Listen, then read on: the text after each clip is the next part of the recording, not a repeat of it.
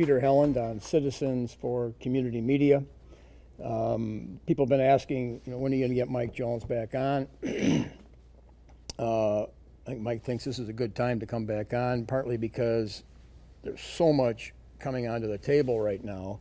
And I was thinking about um, Mike, uh, is, is, I've heard him say it often. He said, all he does, I don't really do much. I just, I read and I write. So he kind of has the life of uh, the man of leisure in a sense. I mean, he's, it's, it's, I don't think he would call it leisure per se, but it's leisure in the sense of giving your focus to things that should be uh, meditated on. Um, there's a passage that says, um, Only without leisure can a man become wise. So, with so much hitting, uh, unless you have a depth of good reading on the history of things, uh, you're going to look maybe at the trucker incident and you may miss something that's contributing to what's going on. Okay, so the, the title of the show is A War on Representative Government, and Citizens for Community Media itself is a, is a, plays into representative government. I mean, it's, they're, they, they relate to each other because without this going out here locally, uh, and you're going to rely on the South Bend Tribune to inform the people, or the internet will inform them. Well, you have, one, on one hand, you have hardly anything, and on the other hand, you have way too much. So, how do you, if somebody in the local community isn't helping to process this and say, okay, here's what I think is going on, and brings forth a discussion, the local communities will be in the dark. Right. You need the, uh, the power of the mind here. The mind can take uh, diversity, all of these facts, and it can meditate on them uh, and bring a, a unity, a, a, focus to all of these things. That's what the mind does. That's what art mm-hmm. is, that's what philosophy is. And you're right, you do need uh, leisure to do this. It's the, the Latin word is otium, uh, and the, uh, the opposite of uh, otium is negotium, which is translated as busyness or business. So the, uh, the philosopher takes a step back from the, busy, the world of busyness and meditates on things uh, as to, see, to get the big picture. So what is the big picture? The big picture that ever since we've been doing this uh, has been the war on representative government.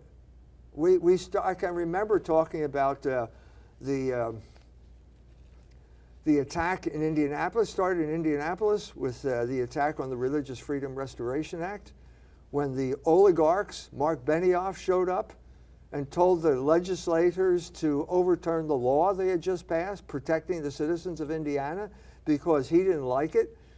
Uh, a man who's from San Francisco, uh, a, a, manifestation of the Jewish revolutionary spirit, who's always trying to meddle in your culture and trying to overturn uh, your customs and your beliefs.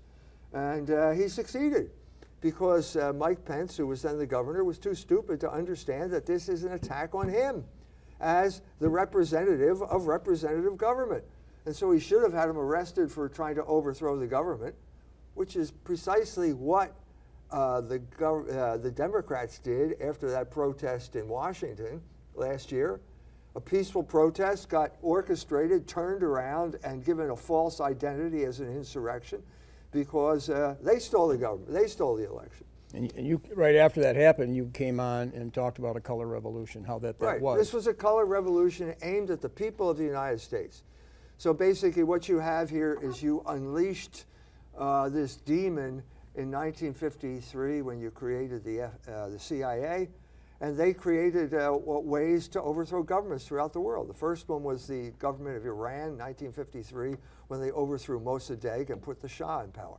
You orchestrate public opinion, you give the sense that everything is happening, and then uh, the, the, the, the, government falls and you take over. Well, they try to, they're trying to do, they're using the same tactics on us on our representative government. Do you think at the bottom of it is, uh, is hubris or pride in the American people? In other words, we won World War II, so we have, a, we have an automatic right to rule the world, and we can use CIA to maneuver things. I, th I think uh, the, the narrative as we know it began with World War II. I don't think there's any question. Uh, the, the, at, the, at, this moment, at the end of World War II, you had a situation where the Allies had been involved, involved in criminal activity for the entire length of the war. Uh, the, the, British had been involved in the saturation bombing of civilians, which is a war crime. Uh, they were involved in the firebombing of uh, Dresden and, uh, and uh, Hamburg. And the Americans uh, were a part of that too. And so they come to the end of the war. They finally, the, Germany is in ruins, and they come to the camps, and suddenly they realize here's a chance. We're going to make videos of these camps, and we're going to tell the world uh, that the Nazis were exterminating their own people. But, but you said part, part of the reason was was the guilt, their own guilt of having uh, violated the Geneva Convention on bombing civilians. Right. And so this was a diversion for the public and themselves. Right. It helped calm their guilty consciences. Uh, it also helped distract everyone from the war crimes they had committed, and everything got blamed on Germany. And you had this farce known as the Nuremberg War uh, Crimes Tribunal, which was a farce from beginning to end, uh, a legal farce.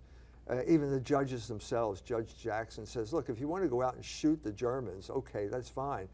But don't pretend that there's some type of legal proceeding, you know, that is justified by the rule of law. It's not. So you're right. It, be, it began then, and uh, it has proceeded along those lines.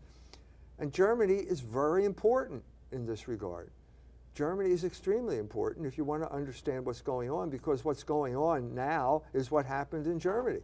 You had a, an extremely successful regime of social engineering imposed on the Germans basically broke their spirit, broke the German spirit. Uh, and then after it got imposed on them, it got imposed on the rest of the world through the American Empire. But more importantly, it got imposed on the Catholic Church. Um, I've, uh, I've written uh, the latest issue of uh, Culture Wars. The cover article is about uh, synodality. This whole movement within the Catholic Church to sort of take a big survey, we'll have a big meeting. What, do you, what is the people of God thinking? Well, first of all, this is preposterous to think that you can survey 1.2 billion Catholics throughout the world and come up with uh, one opinion, like, and uh, we're going to do this. Well, it's a sham because it's all the information is always going to be passed up. So you, you would sit at your local parish here, and we five people would sit around the table, and then you'd talk, and then one guy would say, "Oh, I'll summarize it." He goes, and then he summarizes, leaving stuff out, what he thinks is important, because all that passes all the way up the chain.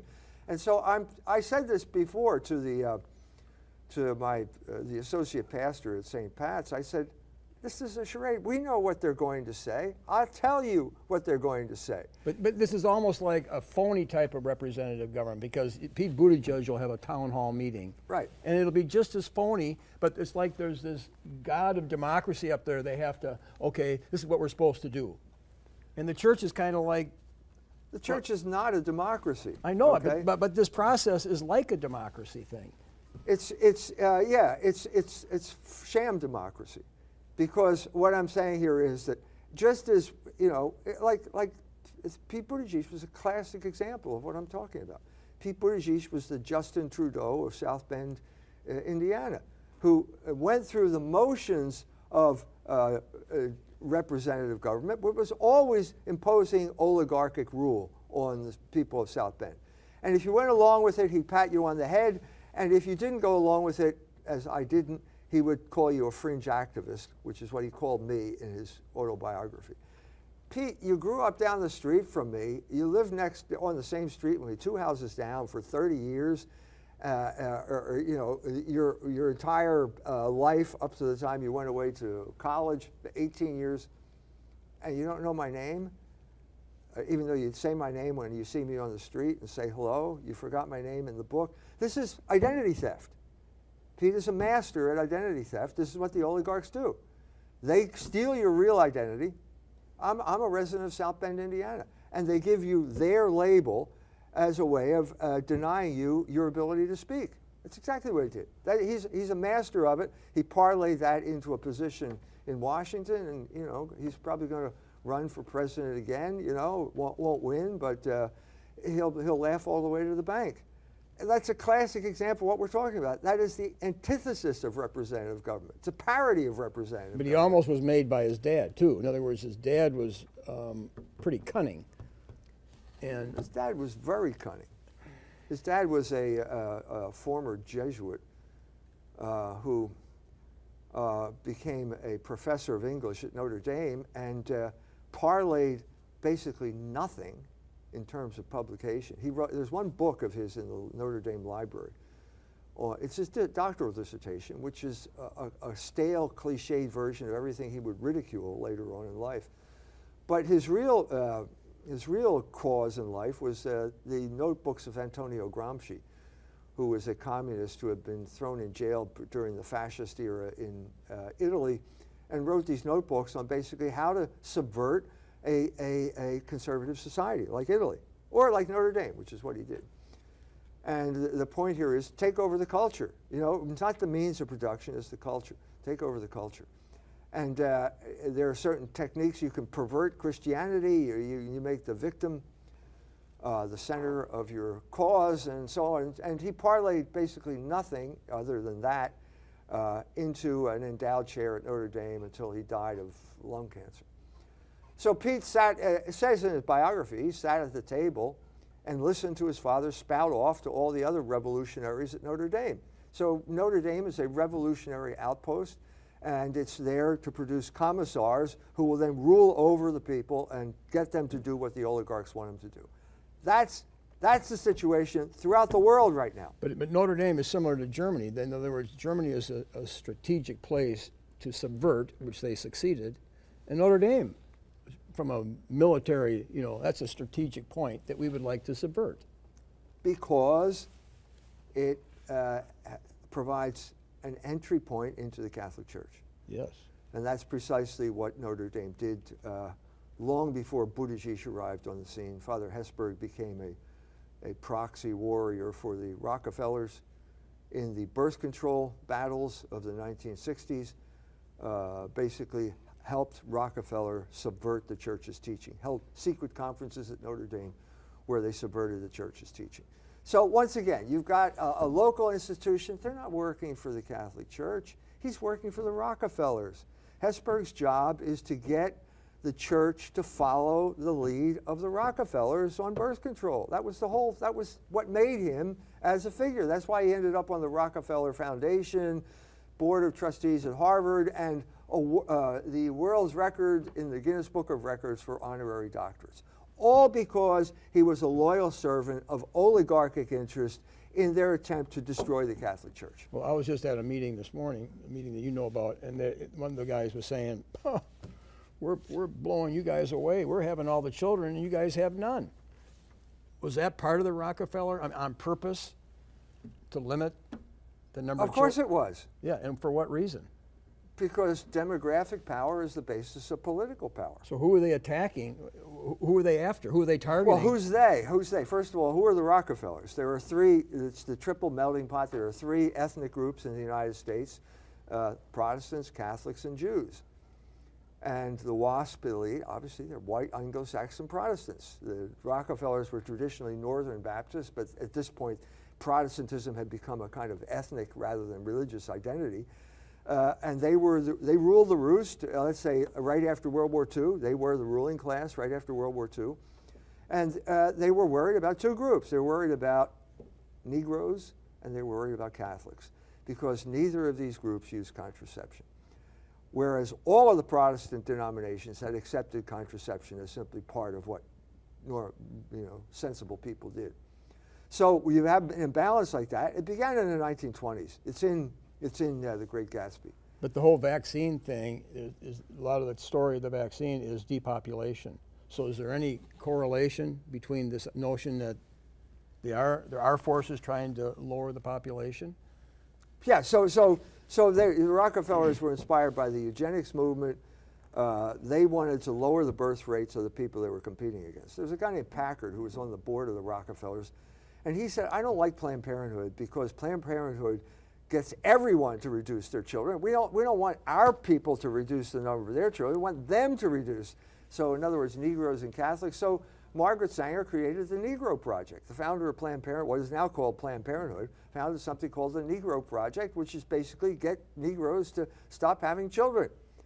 Okay, now the church was more centralized than that, so they could go after. So basically, Hesburgh arranged a, uh, a meeting with, uh, between Rockefeller and Paul VI when Paul VI was contemplating writing his birth control encyclical Humanae Vitae, and Rockefeller volunteered to write it for him. Mighty white of you, John D. That's what the Pope said. That's mighty white of you to do that. Of course, he said it in Italian, but. Um, though, and it, it, so it failed uh, in that sense, in that the Pope did not endorse uh, birth control, but who cares? Because you got Hesburgh and Notre Dame and all of these. There was a rebellion in the Catholic Church. Uh, they all, uh, the prof- professoriate rejected uh, Humanae Vitae, and they uh, basically, the universities went down that path. Well, as Paul VI said, if you reject uh, the connection between sex and procreation, you're going to end up promoting homosexuality. And guess what happened? You have Notre Dame as one of the prime promoters of homosexuality in our area. Yeah, that's uh, the, Malloy writing the, the book. the, ro- the uh, rainbow flag flies all over the place. More rainbow flags than American or papal flags over there. They have taken over the institution, which is precisely what Joe Buttigieg orchestrated through Gramsci. So they did that, and so it no longer that university is the paradigm that we're talking about. It's been taken over by oligarchs through their proxy warriors, the professors, and their proxy warriors then train the children or the kids who come there not to be Catholics, but to be loyal servants of the oligarchs. That's why you go to Notre Dame. You get a job at the FBI, policing other Catholics, making sure they don't stray off the reservation. That's, that's what happened here. It happened, first of all, in Germany. Because they lost the war, they were completely defenseless at this point. And uh, at this point, all of the Jews who ran away in the 1930s, came back lusting for vengeance, lusting for vengeance against the German Is people. there a way to look at World War One and World War Two as like one war, and when and when you lose a war like that, then all bets are off. They can do with you with whatever you want. I mean, normally they might kill you, make you a slave, so they're going to do whatever well, they that's, want. Well, they. Now the question is, who is they? Who is they? And this became a big dispute after the war. Now, the, some of the most ferocious, vengeance seeking uh, uh, people there were the Jews.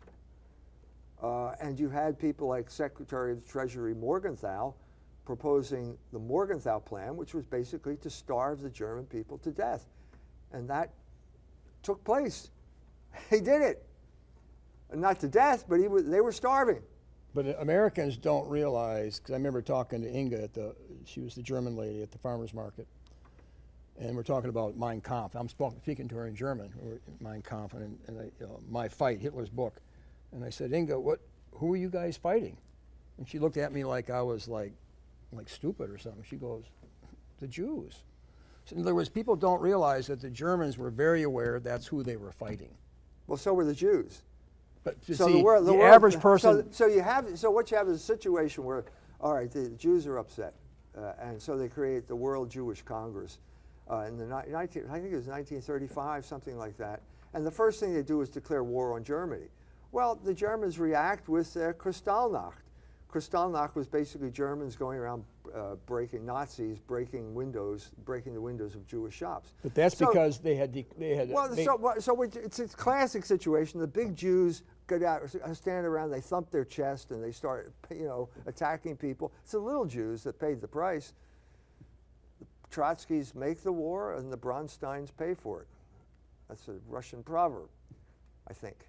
So, uh, so this is so this is what happens. So now it's 46, 47. The Jews uh, are now in power in Germany. Uh, the 75% of the staff at the Nuremberg War tri- tri- Tribunal were Jews. Uh, Judge Jackson is upset because you can't talk to these people. Um, you've, got a, you've got a situation where uh, they're lusting for revenge and they're ruining the situation. Now, the, the, Morgenthau's system was Harry Dexter White or Vice, Uh, he was a Soviet spy. And the plan, I think, the one that makes most sense, is you want to make the Germans so miserable that they'll long for the Russians to come in, the Soviets, and take over. That was the plan. I think that was the ultimate uh, Weiss's plan, White's plan. Uh, but that wasn't Americans. The Americans were represented by Herbert Hoover, who was a Quaker, and the Quakers had made a big impression on people like Henry Regnery, his father, during World War I because when Winston Churchill was starving the Quakers to death with his naval boycott, the Quakers uh, collected food and sent it to Germany. It was called the, the, uh, the Quakerspeise. Uh, and so here we are back again, and the Quakers, Herbert Hoover, is upset because this is not right. And so there's this battle in the public uh, media, uh, the public square, like, uh, you can't do this. If, if you do this to the Germans, you're no different than the Nazis. And the Jews were pressing, no, no, we have to punish the German people. Eisenhower was ferociously on the side of the Jews. He was, uh, he, he had, uh, has his own criminal behavior to cover up. He was the uh, Rheinwiesenlager. He just put Germany, he refused to declare the Germans that he captured as prisoners of war, stuck them out on the Rhine Meadow camps, and they starved to death. Thousands. The question is how many? That's the only question. We know he did it. We know lots of them died. We know it was cruel and it was a war crime. So why are we quibbling about the number of people? that goes back to this the, that the word slave means to spare, and that when you fought wars in the past, which I can't comprehend, they felt they could just kill them. Right.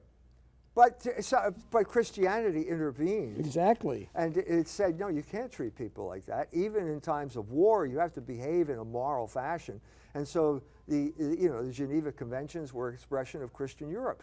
And you can't do that kind of stuff. The United States, the Soviet Union, and England completely held these conventions in contempt, did not follow them at all. And then they blamed the Germans for doing precisely what they did. But they had, they had been doing, after the Civil War, when Sheridan went over to Europe, he couldn't, they, they were appalled by this, how the Northerners. Sherman.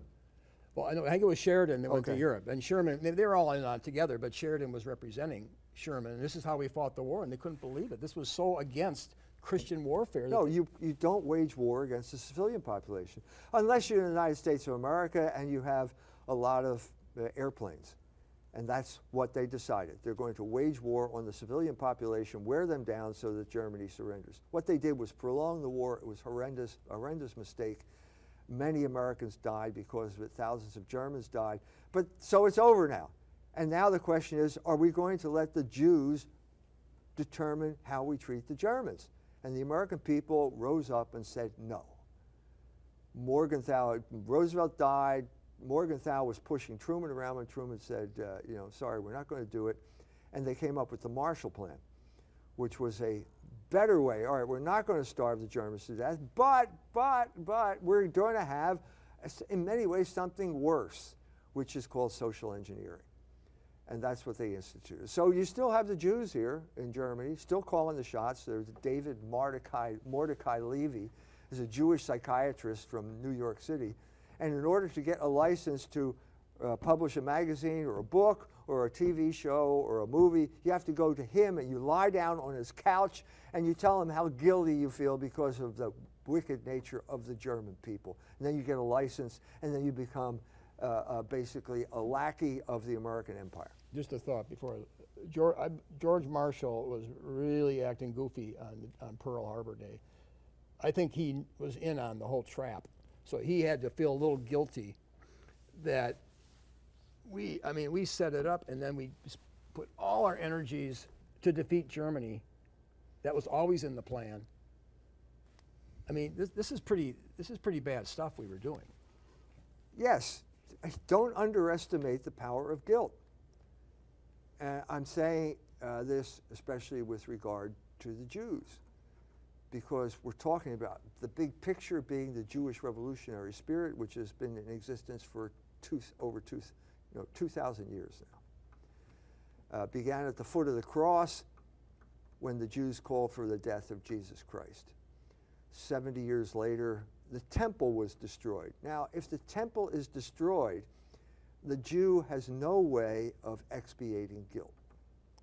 No. Um, you have to have the sacrifice and the priesthood and the temple in order to expiate I guilt. heard, I heard Alan Dershowitz say that just on a panel discussion. He said, "We don't have anything. We don't. We were blood sacrifice. We don't have that. So we- we have nothing." He said. Right.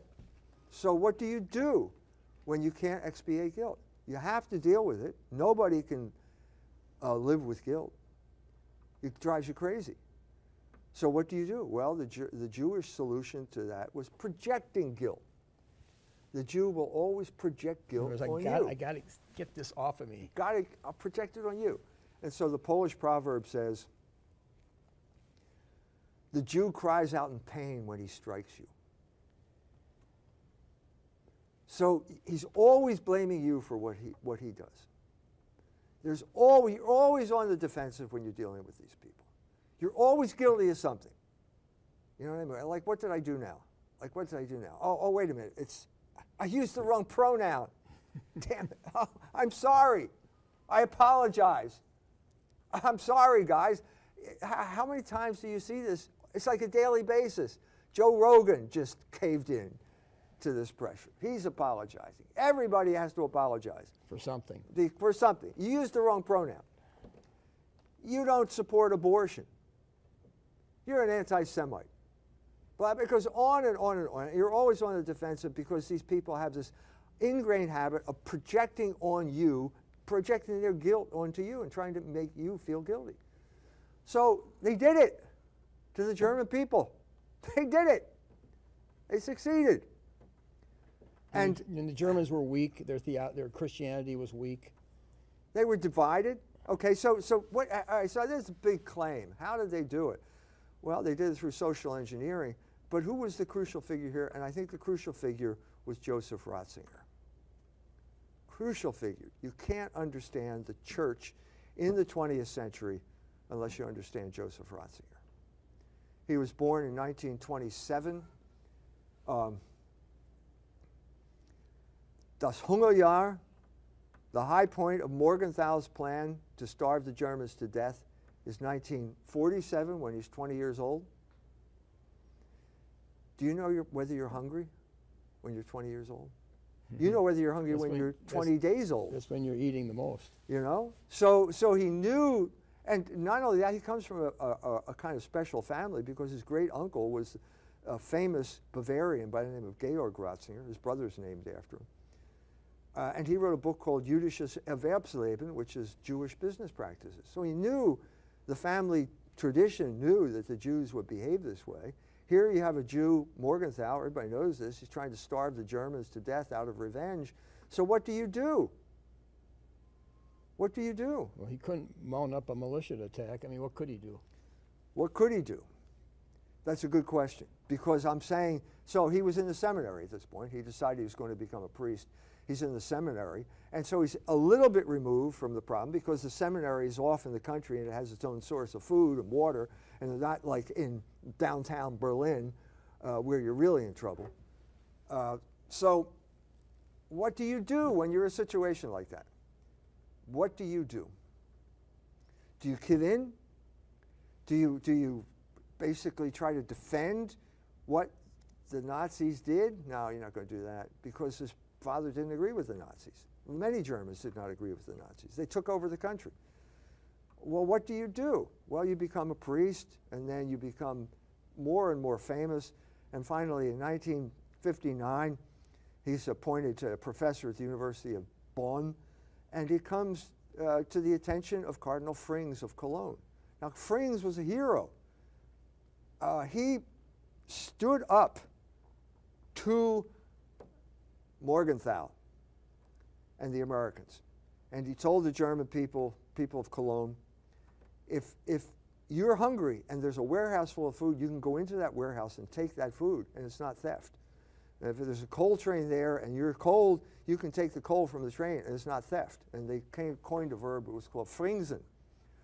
Fringsen, uh, which means to take something to keep yourself alive. So he was a hero.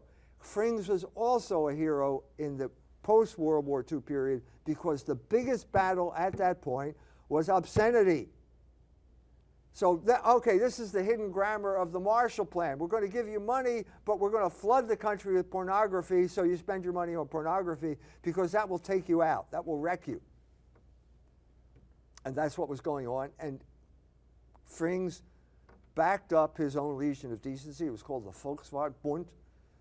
And the guy named Kalmus, who had been doing this for years, and they went toe to toe. And he actually, in, so when, when the, at this point in time, we're talking about 1954, when the Jews uh, used Bergman, Ingmar Bergman's film, The Silence, to break the code in Germany, Frings encouraged them, and they had uh, riots in theaters. Shut the production down. Because he understood how important the moral fiber was of a people to resist precisely this type of control. Right. How could they complain? They're, they're, saying, well, the Germans were so immoral. Well, now they're now they're standing on what is clear a moral position. So how can you complain? Yes, except that the Americans were dead set against. The Americans were promoting obscenity. They kept calling it free speech. So the crisis comes. The crisis. So 1959, Ratzinger meets Frings. Frings is really impressed. He says to Ratzinger, We're going to have an ecumenical council. I want you to come to Rome to be my peritus or my ex expert. And so he goes to Rome, and at this point, he takes over the entire Vatican Council single handedly. Ratzinger? Ratzinger did. He, he was because he was that brilliant? He was brilliant. He's a brilliant guy. Uh, and he, but he was he used Frings to do it. He wrote Frings' speeches, and so Frings. So there, the council has been prepared. Cardinal Ottaviani was the man who proposed the council to John the 23rd. The church is in a state of crisis because there's too centralized. Power is too centralized. Pius XII centralized all the power. He was a figure like Stalin or Hitler or Roosevelt because he understood how to use the radio or Father Koch. And the world was used to this.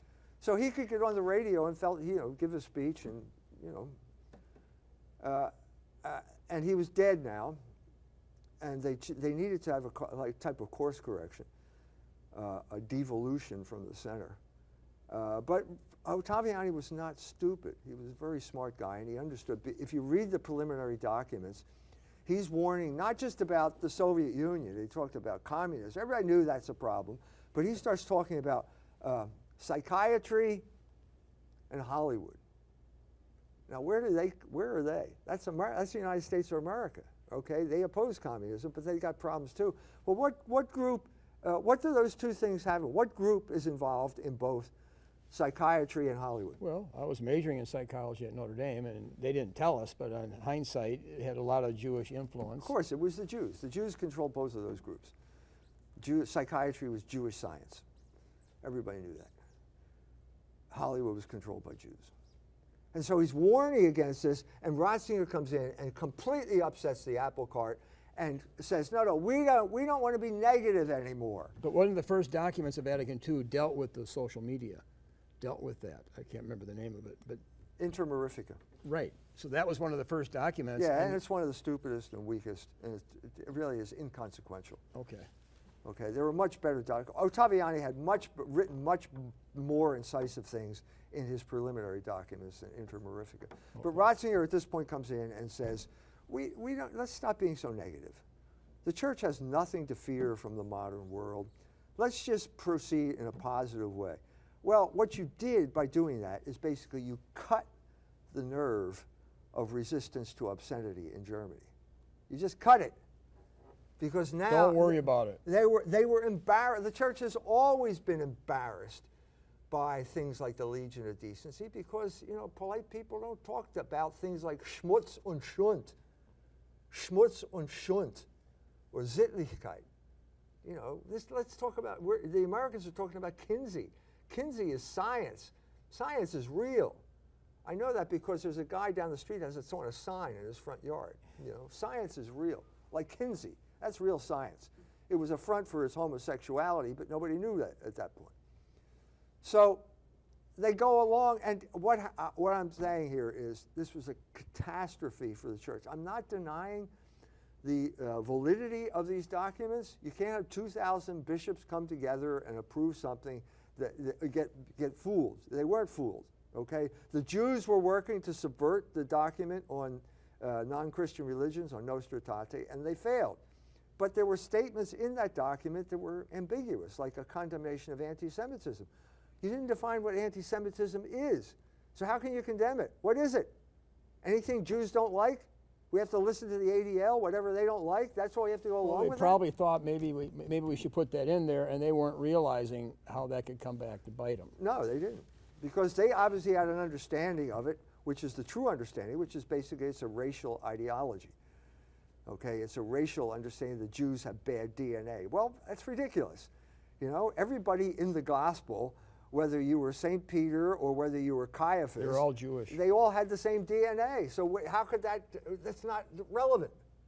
This was a theological distinction. The Jew was a theological construct who created himself when he didn't, when he killed Christ and attacked Logos. And St. Paul is the one they hated the most because he come right out and said, a Jew is one who is circumcised in the heart, is one who is inward. Right. That, that, that clears So the that- deck right there. It ended the whole ethnic idea of an ethnic religion, and we now have a universal religion. Thanks to St. Paul, who went and talked to the Greeks. So, this was a fatal mistake for Germany, and it was a fatal mistake for the Catholic Church. And we are living with the consequences to this day. To this day. And why do I say that? Because there is now a Polish priest by the name of Dariusz Oko, professor at uh, the University of Krakow, John Paul II University of Krakow, who is going to go on trial tomorrow in Cologne, the home of Cardinal Frings but he's a Polish priest. and Cardinal Adenauer, uh, I'm, I'm sorry, uh, Prime Minister Adenauer. Both of them spoke Kölsch. They didn't even speak German, they spoke Kölsch. Okay? And why is he going on trial? Because he wrote an article in a German magazine called Theologisches. but he's in Poland. Why would he go have to go to court in Germany? Peter, have you ever heard of the European Union? Okay. And so they, could- they have, so they could Okay. just grab you from any place. Well, they can grab you from any place. Wow. Okay, so basically, you abrogate the sovereignty of these countries. The Poles are upset, but basically, why is he going on trial? Because he wrote an article attacking the homosexual mafia in the Catholic Church. Wait a minute, what's this got to do with the Holocaust? What's this got to do with the Jews? Well, wait a minute. You read down who is doing it. It's a it's a, a, a priest. Now I don't want to judge, but I mean the picture of him kissing another guy leads me to believe he's probably one of those people. I mean I don't want to, I don't want to jump to conclusions here, but uh, that's the impression I got.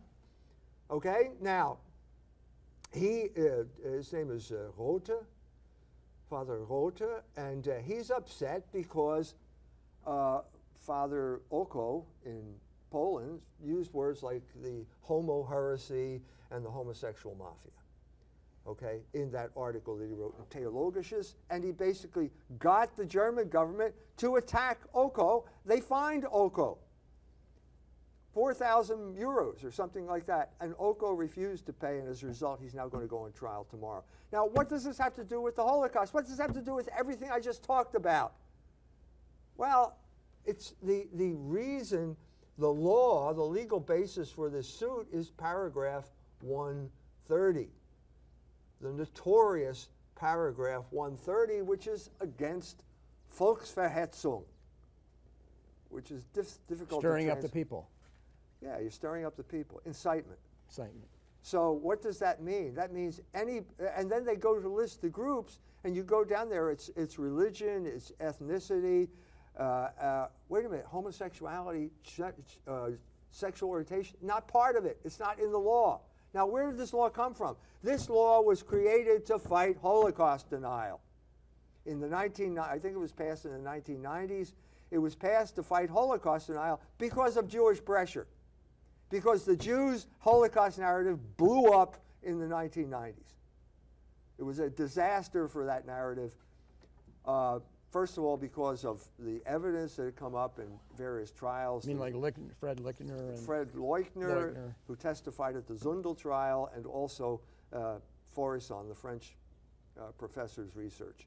into uh, the gas chambers. So they were, it was beleaguered. They couldn't refute what these people said. And so they said, okay, what's to make it illegal? Illegal to, to, to, to talk about it. Well, wait a minute. You, you just contradicted the German Constitution, which guarantees you the right to free speech. How are you going to adjudicate this? Well, we'll find out tomorrow. Not tomorrow, Friday. And we won't find out Friday because the trial won't be concluded on Friday. But we, this is a crisis now for the German state. Are they going to remain true to the Constitution or are they going to simply hand over their lives to Jewish commissars through these uh, through paragraph 130. Now, who is who is the Judas here? Who is the Judas in this whole story? It's the homosexual mafia in the Catholic Church, who are working for uh, the Jews. America Magazine works hand in glove with uh, George Soros. The Jesuits are now running the Catholic Church. The Jesuits are now responsible for the synodal way. You know, all this type of stuff. The survey, we're all supposed to go and talk, and Pope, 1.2 billion people. What do 1.2 billion Catholics want? Well, if you look at the Germans, they've already told you. Let the divorced and remarried go to communion and change the church's teaching on homosexuality. And that's what the people voted who, for? The people have spoken. So they said. Ha! Vox populi, vox dei. What more can we say? This is preposterous. This is not the German people. If the German people had their say, if they were free, they'd say, uh, the, the people of uh, Germany want you to abolish paragraph 130 because it's a completely tyrannical contravention of our Constitution. Now, we were going to, maybe I'm jumping too far ahead, but we were going to include the trucking situation there in Canada. Does any of this come together? Is there, is there anything where any of this fits? Yes, yes. So there's a.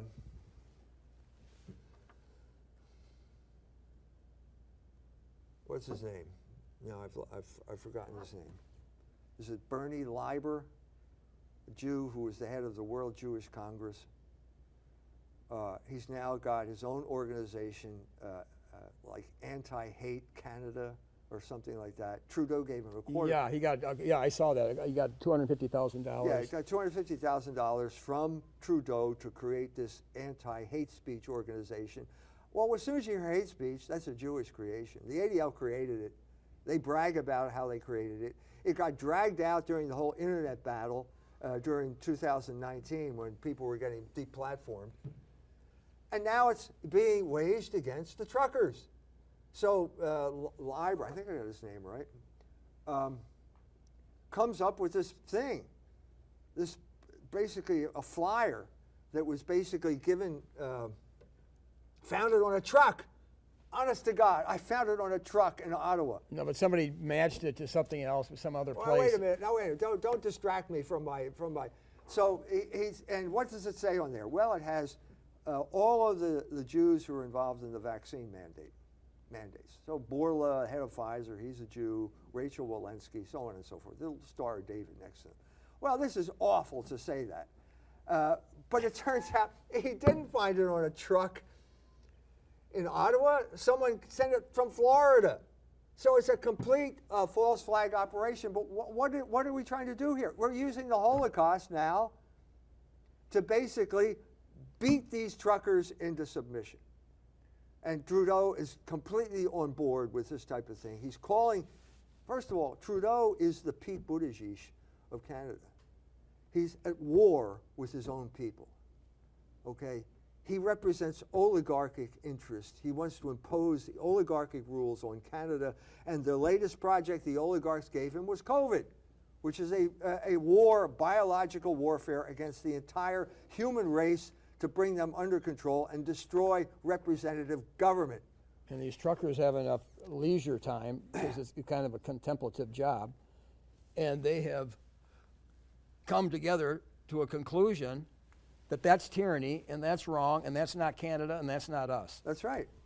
So who who I mean th- nobody did this. Thing. If it were, I mean the, the CIA uh, does this all the time. They have an Institute for Democracy or National Endowment for Democracy is basically uh, uh, does color revolutions, and they just did one in Kazakhstan, basically to attack Russia uh, to distract them from the Ukraine so they could roll over the Ukraine. Uh, and it didn't work. The Russians. But the truckers, just like January 6th, because you know I, I, was there at January 6th, and a lot of people say, yeah, it was just like a prayer meeting. Well, it doesn't take. You know, you give them anything, and they can pull off a color revolution. Right. These truckers are onto that, and Yeah. they're not giving them a Right. thing. They can't even. They had to get it up from some other place to get that flyer. The Right. truckers aren't giving them no, anything. No, this, this is clearly. But well, the point I'm sure. So you said, what's the connection? That's the connection. That's the connection. You have a, a, a Jewish uh, uh, commissar who's going to work with Trudeau to basically demonize the Canadian people by using the Holocaust, by using the Holocaust narrative, by, by calling them anti Semites and Nazis. That's identity theft. Remember we talked about and then the people are going to be appalled. I can't support this. Right. We're, I mean, polite people do not want to associate with Nazis and anti Semites. I didn't know these truckers were like that. I'm going home. Well, it turns out they're not like that. And it was created by a Jewish propagandist, like a descendant of Ilya Ehrenbo- Ehrenburg, the, the Soviet propagandists who told the Soviet army to go kill Germans and rape their women. This is, is it a direct descendant? Because that's what they do. That's what they do. And they're doing it in Canada now. And so now uh, Trudeau, uh, Trudeau had a moment of opportunity. If he were a smart politician, he would have done what Boris Johnson did in England. So Boris Johnson is on the ropes. He's on the ropes. He's ready to go down because they've got f- videos of him at parties at number 10 Downing Street. Without his mask? Nobody's wearing masks. Can't Put your it. mask on, for God's sake, Boris. Put your mask on. It's that simple. Can't you do it? So he's just laughing. Oh, these idiots drinking wine, laughing at the at hoi polloi because they're following these stupid rules. We're we're uh, we don't have to follow those rules. We're masters of the universe. So he's in trouble, and everybody's clamoring for his uh, resignation. And he makes a brilliant move. He walks in and he says, "COVID is over." It was brilliant. I mean, he, he, he, I have to give him credit because basically what he did was take the power back from the medical oligarchs. So it was like a stupid Trump, Which was always his, the government's to begin with. right? He took the they he handed the political power to the medical oligarchs, and they realized, holy shit, I'm getting a beating, and they're they're getting all And I'm the in charge. This can't be. So I'm taking it back. Now, this is Trump was too stupid to do this. Trump didn't understand what was going on. He brought Fauci in. Why would you bring Fauci? Fauci's your enemy. He's right out of New York. He should have known who he was. Fauci, what are you doing? He was. Everybody knew who he was. He was notorious, first of all, because of the AIDS debacle. Fauci fast tracked AZT, which killed more homosexuals than, than Genghis Khan. Yes. Okay. Arthur Ashe, Magic Johnson. they took the difference was that Arthur Ashe was a docile uh, uh, medicine taker and it killed him. AZT is toxic, It's one of the most toxic substances known to man. And the stupid homosexuals clamored for it, and Fauci ran and gave them what they wanted and killed them. And now he's supposed to be some type of hero because he did that. So now he's in charge. Okay, Fauci gets the benefit, and Trump gets the shit kicked out of him.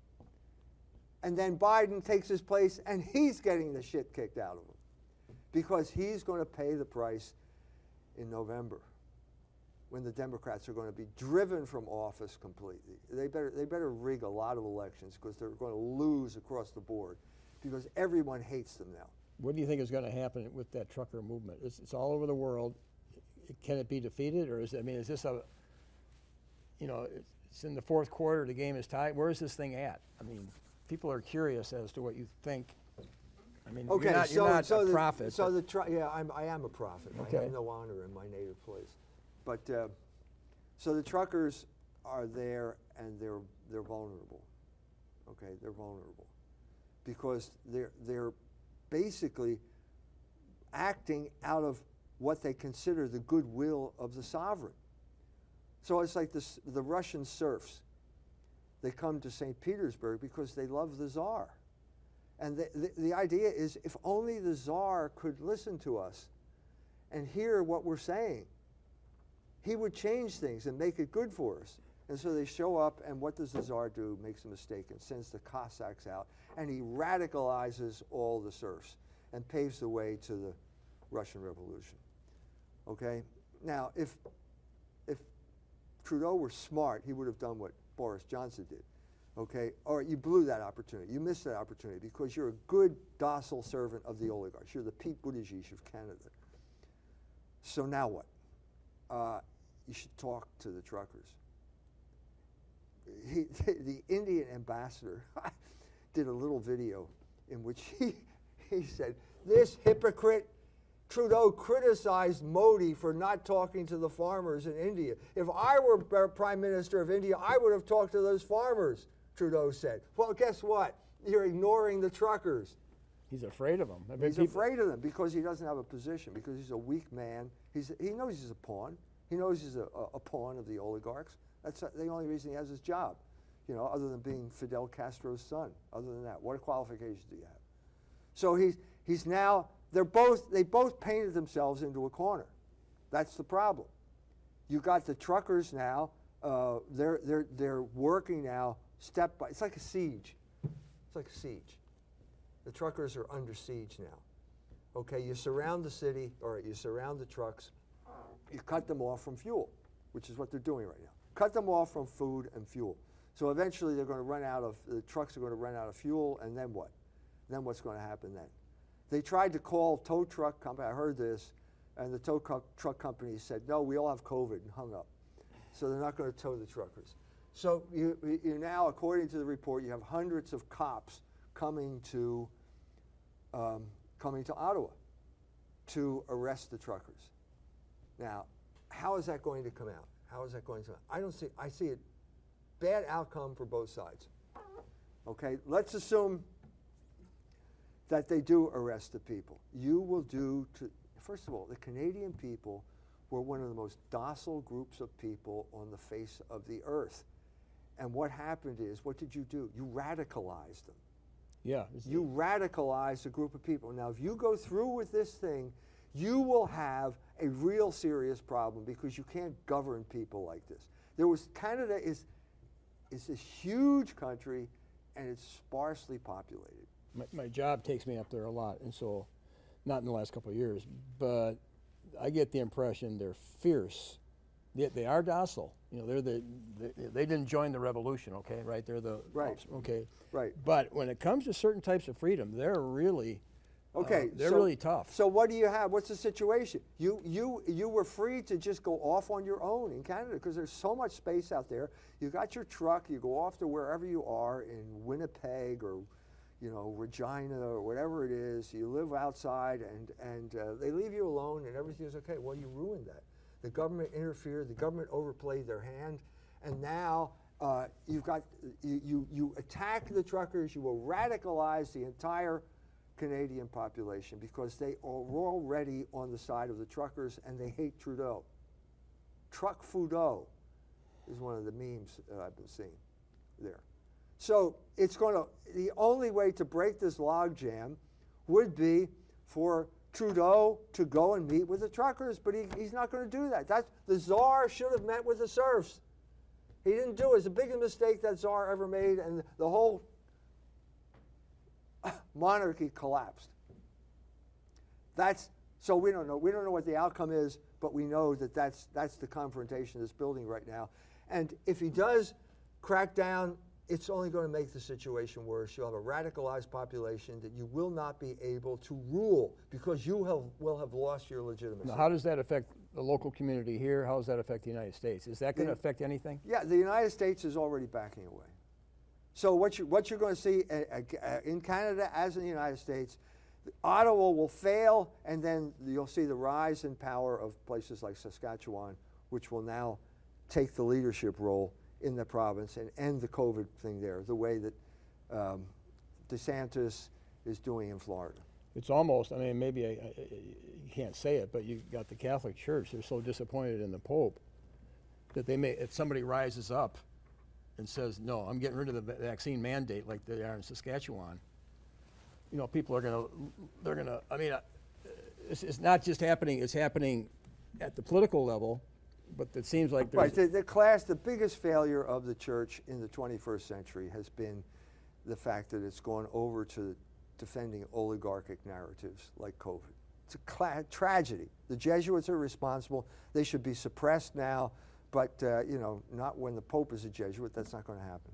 But But, I, I think I think that's I think that's the situation. I think that's you know we don't know the the crucial. I mean, to the things we have to wait for. One of the things how what's going to happen in Germany is Father Oko going to go to jail for criticizing homosexuals? I mean, Finland's got a problem on that same regard up there. This is this. You do that, meine meine deutsche uh, Kollegen. Uh, tu's nicht, tun Sie das bitte nicht. Dann bekommt der Krieg nochmal ein Krieg zwischen Polen und Deutschland. It will be a culture war between Poland and Germany.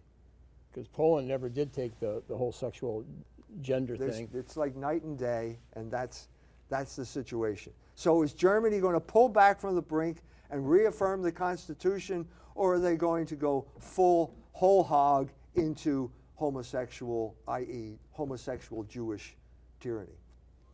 See, it, hap- it happens in a family. Are you going to accept the, the homosexual? It was happening in the, the, the men that I know here. They were challenged to accept it, and they didn't. But eh, you know, what are you going to do? You have a grandson that's a homosexual. Are you going to? Make wrong right? Well, the Synod has spoken. Yes, we're going to make wrong right. The Synod, Germany has basically separated itself from the Catholic Church.